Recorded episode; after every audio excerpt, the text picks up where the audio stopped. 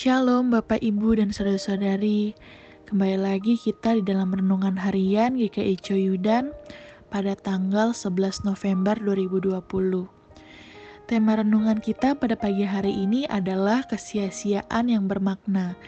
Bacaan terambil dari Yeremia pasal 30 ayat 17 sampai ke 18 Sebelum kita bersama-sama merenungkan dan juga membaca firman Tuhan, marilah kita menyatukan hati di dalam doa memohon penyertaan Roh Kudus. Kami mengucap syukur ya Tuhan untuk penyertaan Tuhan di dalam kehidupan kami hingga pada pagi hari ini di mana kami boleh bangun dan kami boleh bersama-sama mengarahkan hati kami untuk mendengarkan dan juga merenungkan firman Tuhan. Biarlah kiranya Roh Kudusmu boleh hadir di hati dan juga pikiran kami, sehingga kami boleh semakin mengerti dan kami juga boleh menjadi pelaku firman Tuhan di dalam kehidupan kami. Inilah kami ya Tuhan, kami siap untuk berkarya dan juga menjadi pelaku firman-Mu. Hanya di dalam nama Tuhan kami Yesus Kristus kami berdoa dan mengucap syukur. Amin. Bapak, Ibu, dan saudara-saudari, ada sebuah lirik lagu yang um, akan mengawali perenungan kita pada pagi hari ini.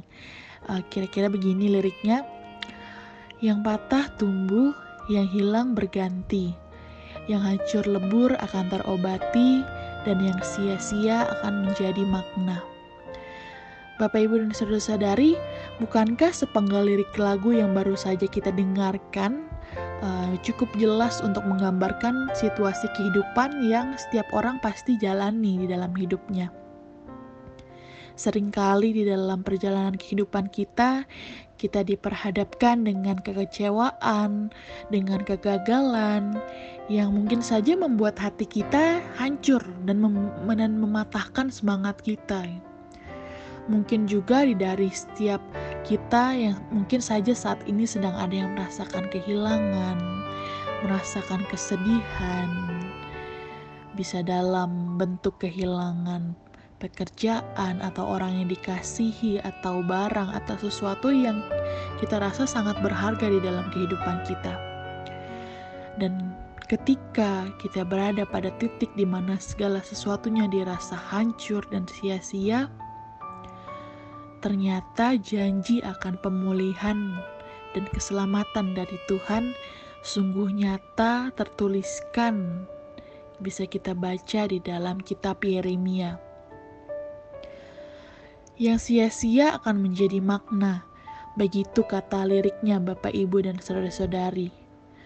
Bagaimana sih sesuatu yang jelas-jelas dirasakan dan dikatakan sia-sia kok bisa dijadikan sebuah makna? Jelas-jelas dibilang sia-sia gitu.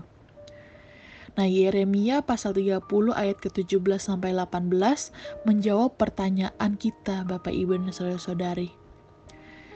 Bahwa pada saat itu kita bisa melihat keadaan bangsa Israel sudah uh, sudah berada di dalam pembuangan di Babel dan pada saat itu sedang mengalami sebuah kondisi kehancuran baik secara fisik, secara hati, dan bahkan iman akibat penindasan dan juga pembuangan ke Babel.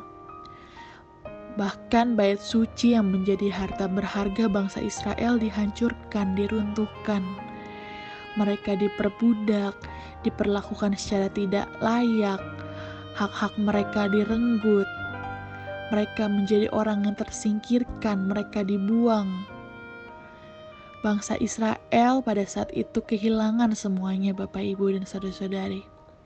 Semangat mereka patah, hati mereka hancur, tubuh mereka tersakiti. Hidup mereka terasa sia-sia. Tapi Tuhan melalui Nabi Yeremia kemudian memberikan sebuah janji keselamatan, pembebasan dan pemulihan Firman Tuhan yang dikatakan menyembuhkan setiap luka. Ia yang akan mengangkat kembali setiap orang yang terbuang. Kalau kita mau lihat di ayat yang ke-17. Tuhan yang akan memulihkan setiap keadaan, mengembalikan apa yang hilang dari kita dengan sesuatu yang lebih baik, dan membangun kembali kehidupan yang sebelumnya dirasa hancur serta menjadikan semuanya yang selama ini dianggap sia-sia menjadi sesuatu yang bermakna. Dan bahkan kalau kita mau melihat lagi di ayat ke-18, Tuhan menjanjikan puri yang hancur itu akan berdiri lagi kembali tempatnya yang asli.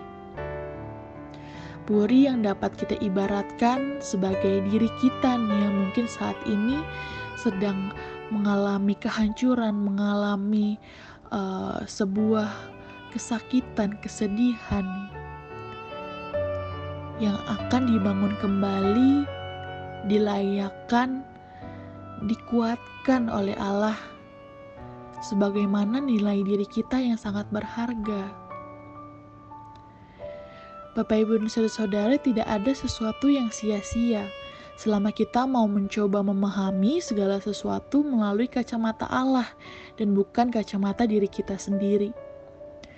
Sesuatu yang mungkin saja saat ini menghancurkan dan mematahkan semangat kita, mungkin saja nanti akan menjadi sebuah pelajaran besar yang menjadi kekuatan kita dalam menjalani kehidupan ini.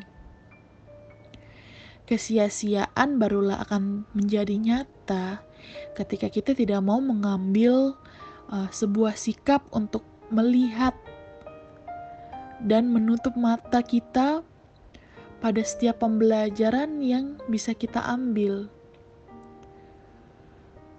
Bahwa setiap peristiwa yang terjadi dalam kehidupan kita, Bapak Ibu, saudara-saudari, Tuhan izinkan terjadi agar kita semakin dapat melihat dan mengerti bahwa sekalipun mungkin jalan yang kita lalui di tahun-tahun kehidupan kita, terkhususnya tahun ini Bapak Ibu dan Saudari, yang terasa sangat sulit, terasa banyak tantangannya, banyak rintangannya, membuat kita melihat bahwa kebaikan dan pemeliharaan Tuhan tetap beserta kita hingga saat ini dan akan tetap beserta kita di hari-hari yang akan datang. Mungkin saat ini langit tampak gelap, masa depan tampak samar Bapak Ibu dan Saudara-saudari. Tetapi percayalah bahwa akan selalu ada terang yang menanti kita, yaitu terang keselamatan dan pemulihan dari Tuhan. Selamat hidup di dalam pengharapan akan terang dan keselamatan dari Tuhan, Bapak, Ibu, dan saudara-saudari.